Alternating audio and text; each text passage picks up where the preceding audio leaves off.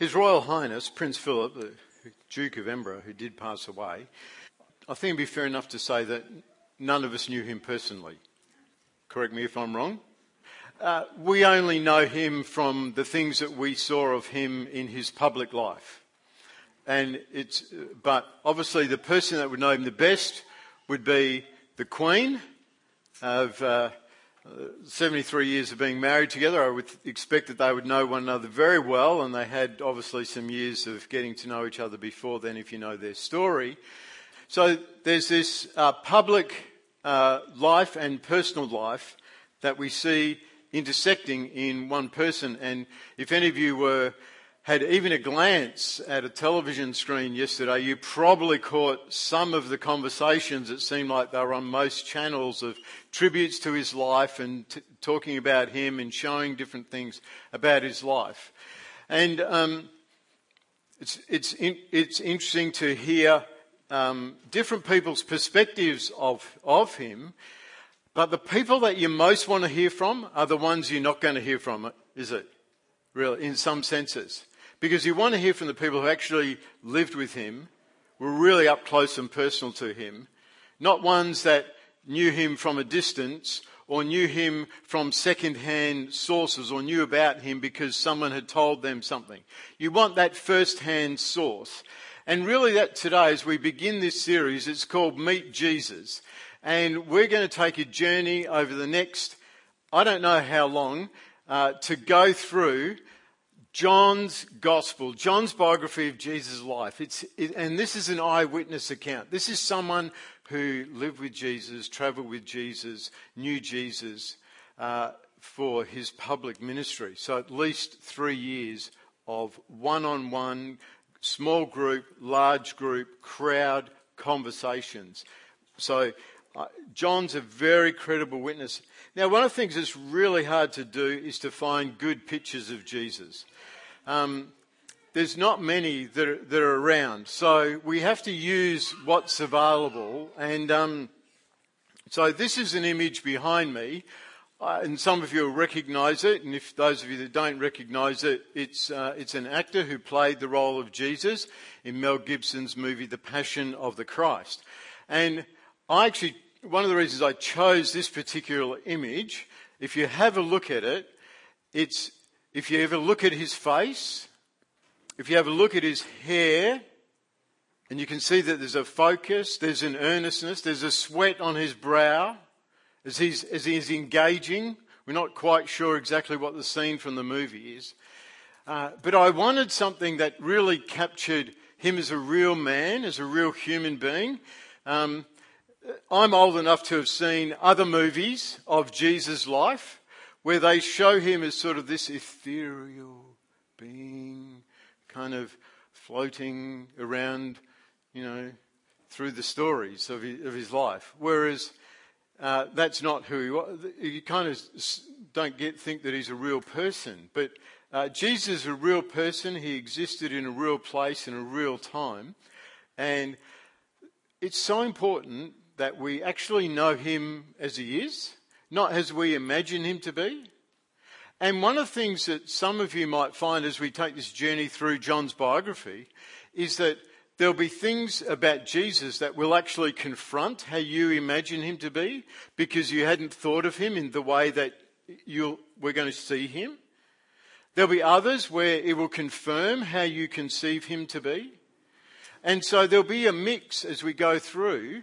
And the important thing is that we, we want to grow in knowing who he is, as he really was. And so we've got this wonderful thing of, a, of an eyewitness testimony, a, a man telling us who he was, what he was like, and he, someone that knew him personally. Um, if I can have the next slide, please.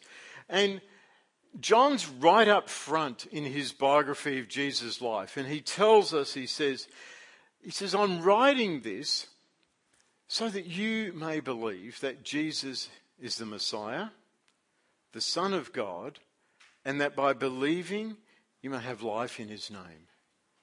I think this is such a good, I think this is such a wonderful gift to us. John has told us up front, like I've written this for these reasons, because I want you to believe that Jesus is the Messiah. Now, that's a specific title. Um, and I want you to believe that he's the Son of God, and he means the unique Son of God, so that believing in him you may have life in his name. Now, so take a bit of time just here to say, okay, Messiah, that's a technical word. It's a Hebrew, it's a sort of a, it's not really a Hebrew, it is sort of a Hebrew word that's sort of drifted into English. Uh, it simply means anointed one. And all the way back, if you go back all the way the, to the beginning of the scriptures, um, God promises someone will come who will be anointed by God, he'll be appointed by God to bring deliverance, to bring salvation to the whole earth. So John's saying that, that this man, Jesus of Nazareth, is that one. Now, Jewish people all over the world are looking for their, the Messiah to come, the anointed one who's going to liberate Israel from its captivity, who's going to usher in the kingdom of God on earth, where God will become king, is what they hope for. And uh, there's actually been uh, some things in the media, in, in Jewish media sources this week, of, of rumblings. There's this great conviction that someone has been identified as the Messiah. And uh, so even so, and actually at the time of Jesus, when Jesus was born, there was a lot of rumblings in Israel about a Messiah that was about to come. Now they conceived of, of what that was going to look like, and for many of them, when Jesus came the first time, he didn't so much come to fulfill those things, he came to fulfill something else, which is the second part of what John says. He says about that Jesus is the unique Son of God.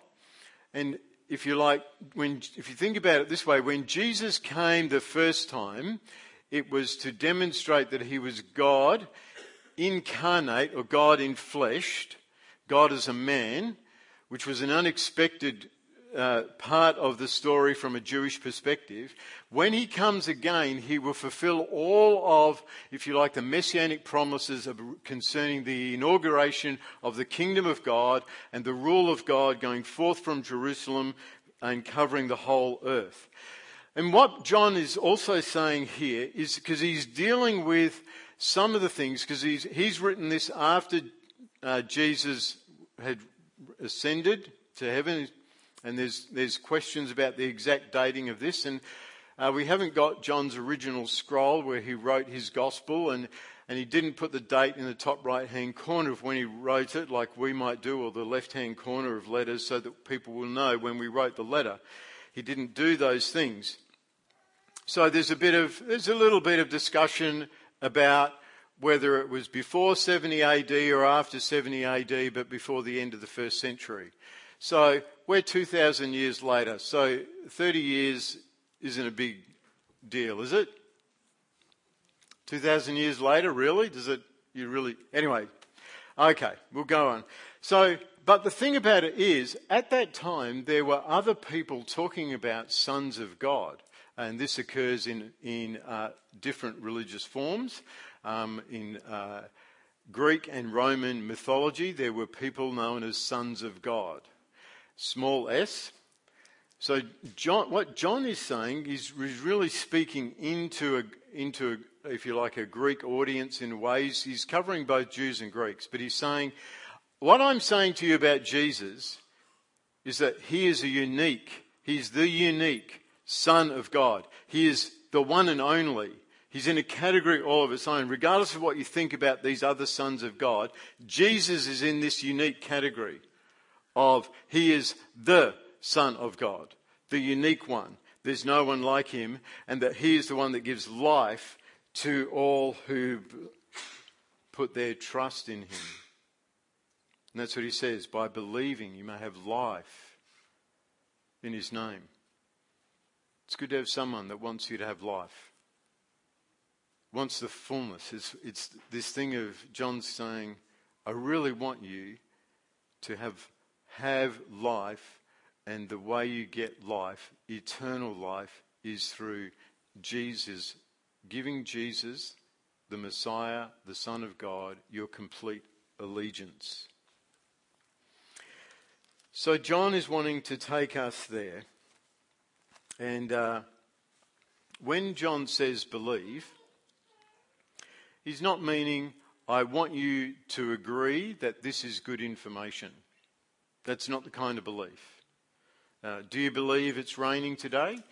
Yes, you do. You've experienced the rain.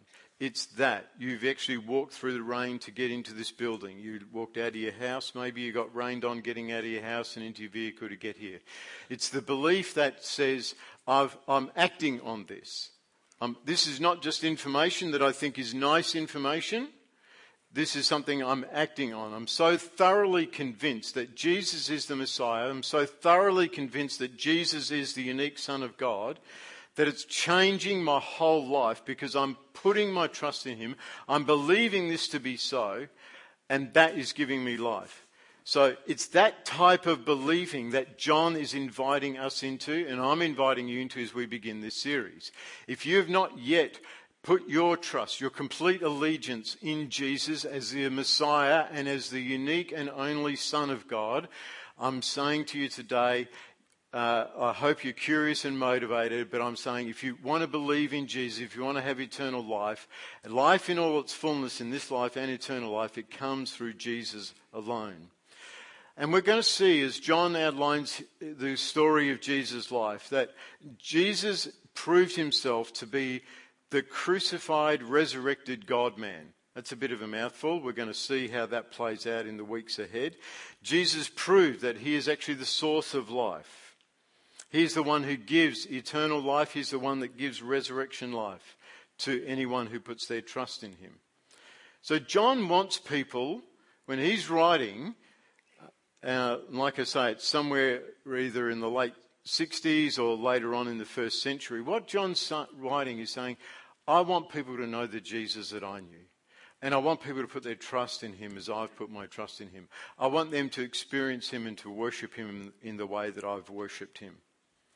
And so that's what the question that's going to come to us over and over again as we see how John uh, shows us Jesus. Now, there's a map to show you that um, we can see this is a map of the Middle East, particularly around Israel. And this is simply to say to you that Jesus is a real person. He existed in real time, in real place. And this map helps us identify some of the things that we will read as we go through John. Because what we find is that, see, we, Australia is unique in that we are an island continent.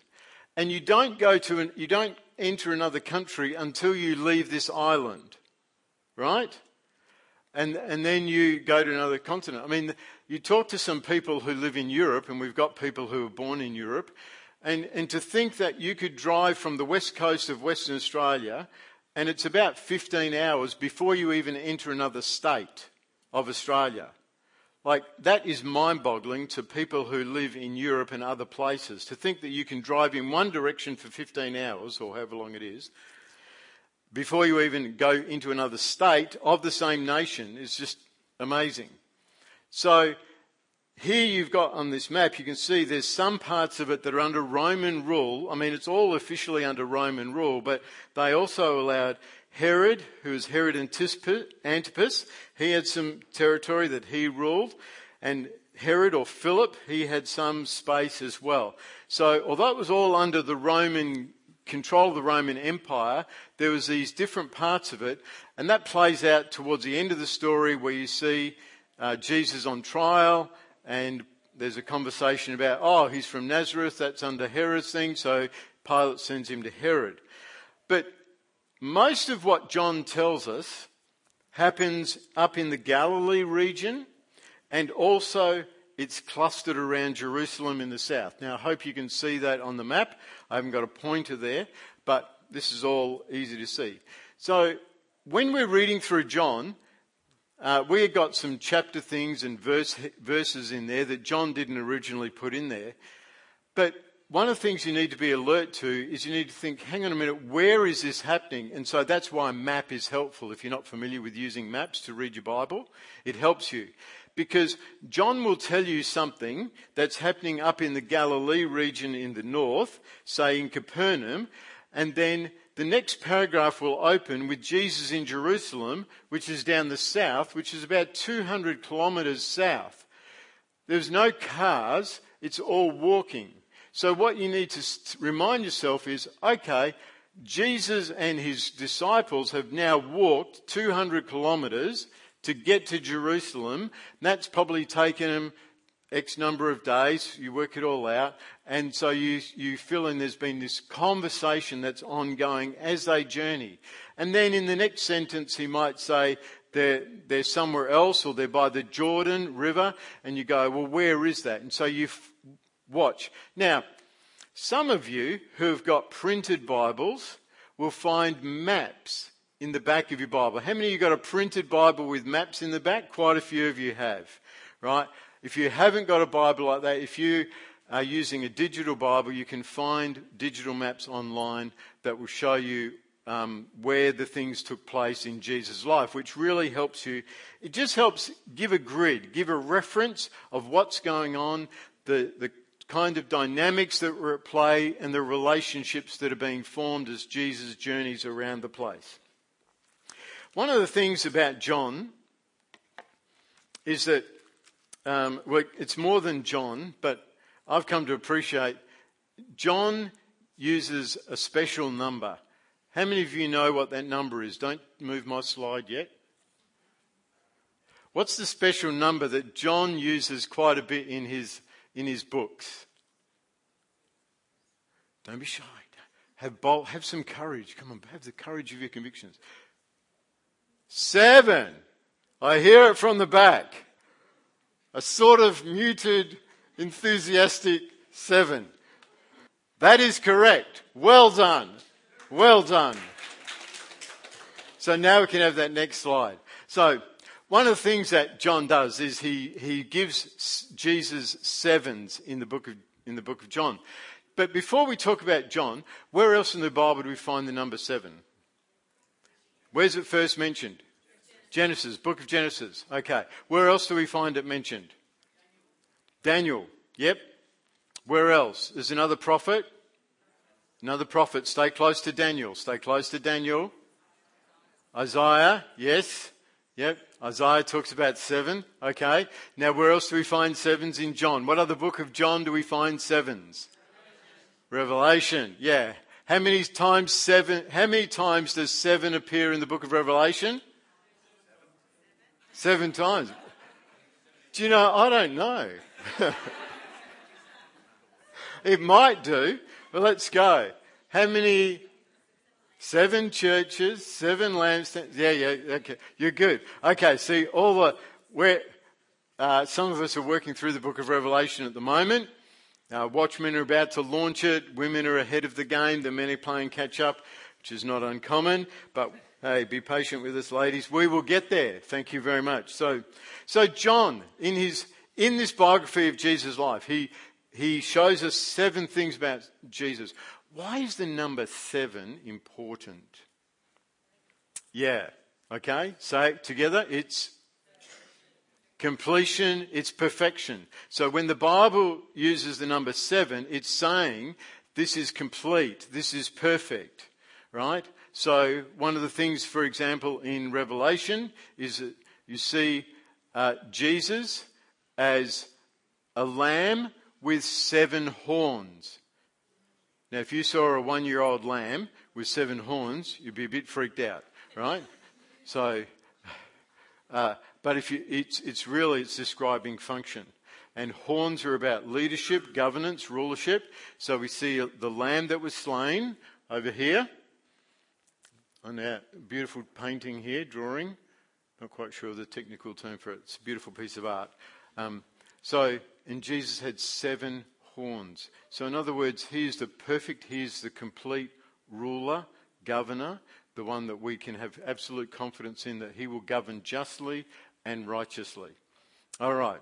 So, Gospel of John, we've got seven titles for Jesus, seven signs, and seven declarations. So these are very important things. Let's just quickly rip through them this morning. First of all, seven titles. Um, no, no, before we go to there, let's look at things Jesus didn't say. Okay, this is just a bit of fun. Jesus didn't say, make anyone, any country great again. He didn't say, do it for you, you deserve it. He didn't say, all religions are equal, I'm just one option among many. He didn't say, I'm here to give you a personalised, subjective experience of God, just for you. Uh, he didn't say, heaven and hell aren't real. And he didn't say, I'm one of the ascended cosmic masters. He didn't say, love is love.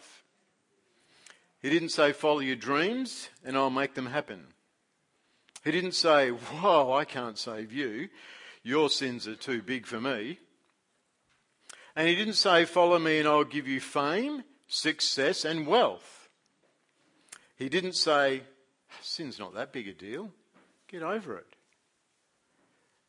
He didn't say obedience to God's overrated. Now, uh, one of the reasons I wanted to put this in, apart from having a bit of fun, was because some of this is very prevalent in our culture, some of these beliefs, and, there, and it's even within the, within the church that there are people, because we're drinking, if you like, in the, we live in a culture, we, we breathe the air of the culture, all those kind of things. We can unconsciously even begin to take these kind of things on board that um, some of them are clearly things Jesus wouldn't say, but some of them are kind of like, well, it, you know, he did sort of say something kind of like that, or, or we've, uh, we've created a Jesus in our own heads that we want to said something like that. Because we want acceptance from the culture, and if we tell them what Jesus actually said, they will get upset with us. We don't want them to get upset with us. We want them to think we're nice people. And so we won't say what Jesus actually said. And there's a tension within us about these things. I've come to see, and John says it so clearly. Remember what he says at the beginning? I'm telling you all this so that you will what? You will believe that Jesus is who?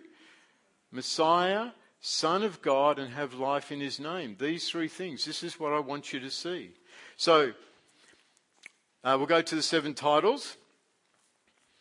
And we find all of these in chapter 1, verses 29 to 51. I do encourage you, those of you that can fit in John in between your readings of Revelation, which I'm sure it won't be hard, it just means using the off button on other appliances. Uh, these are the seven titles, and we find them at the beginning. So it's the declaration, and each of these has a loaded thing, uh, like a lot of information behind it. And I want to encourage you, go and have a look at them.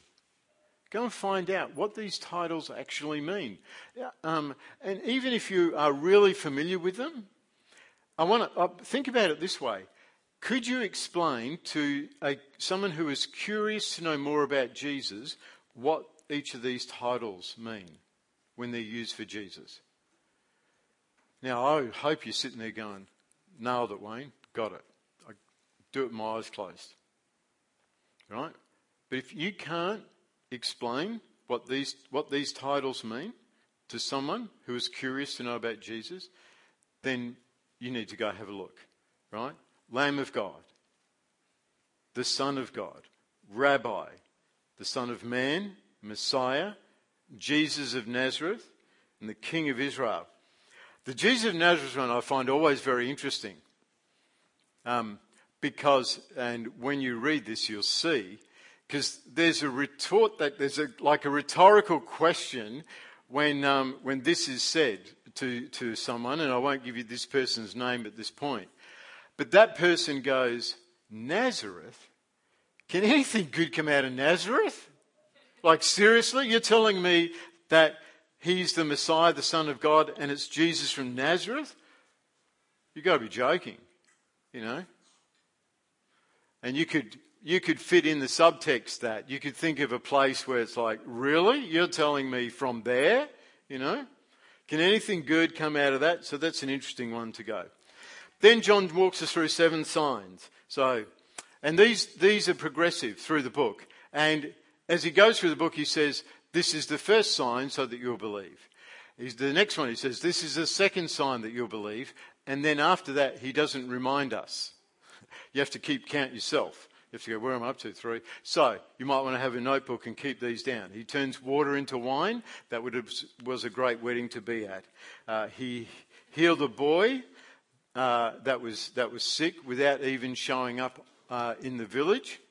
He just spoke a word. He, there was a lame man who'd been lame for 37 years. Did I get that right? 37 years? Uh, that he, he made to walk again.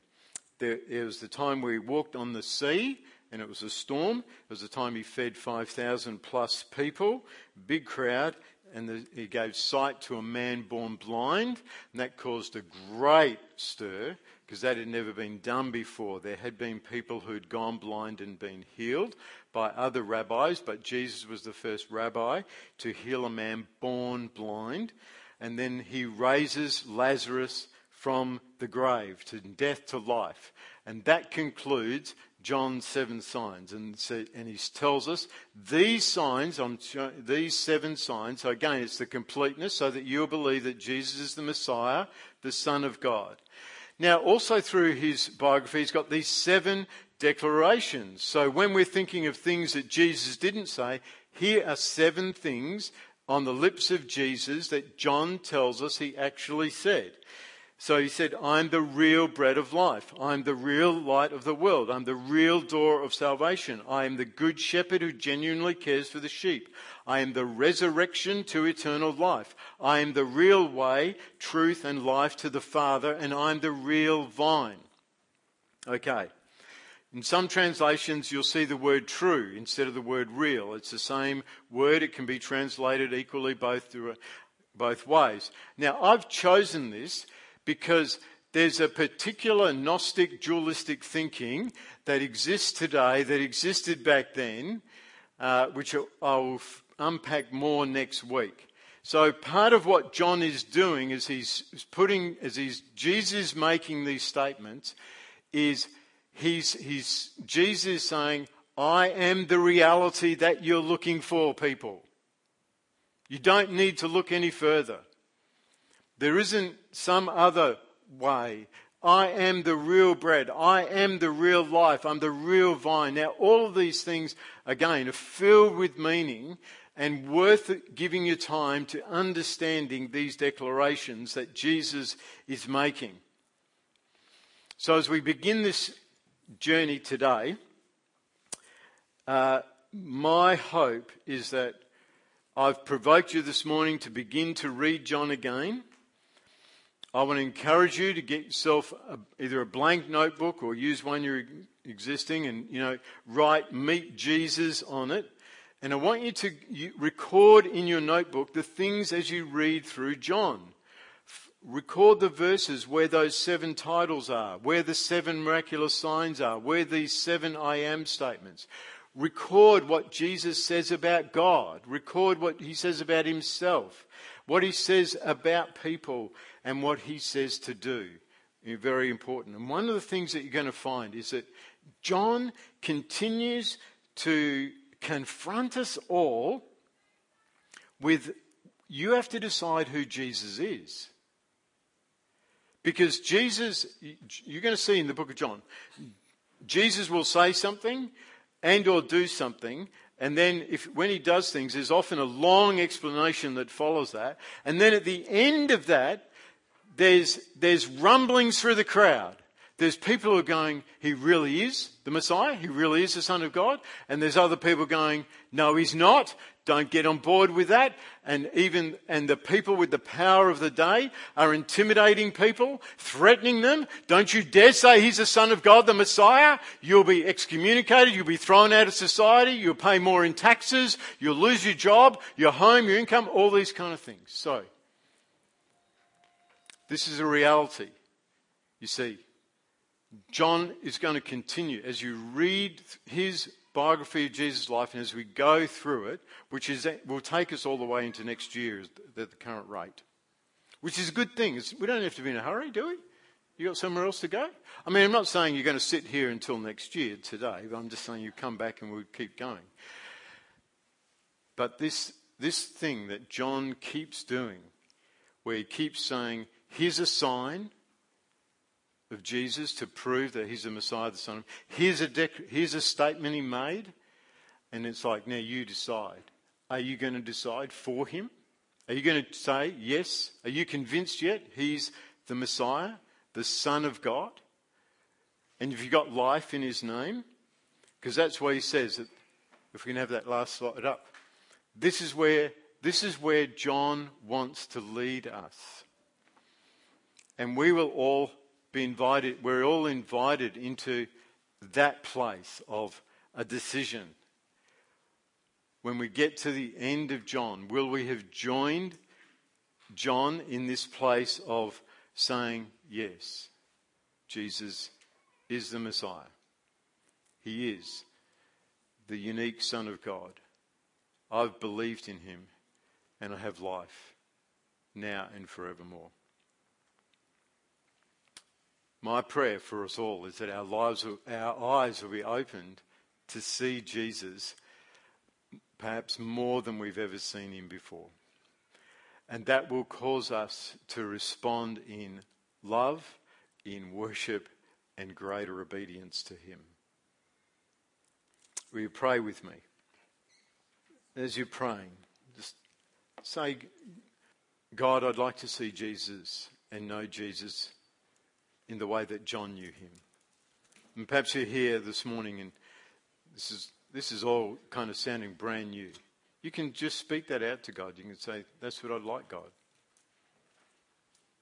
I'd like to know Jesus as he really is. Not, not as I imagine him to be, not as my culture has told him to be, but as, as the people who knew him, people like John who, who walked and travelled with him and were personally with him for three years in an intense way. I want to know him the way that John knew him. For those of you that have got already, you're on this journey with Jesus. I'm, I'm asking you this morning just to pray and say, God, fill my eyes with a greater revelation of who Jesus is. That my heart will come alive. And perhaps at the moment you there's a weariness, there's a dullness. Say, I, I want to be captivated by Jesus, by who he really is. My heart was once really alive to him.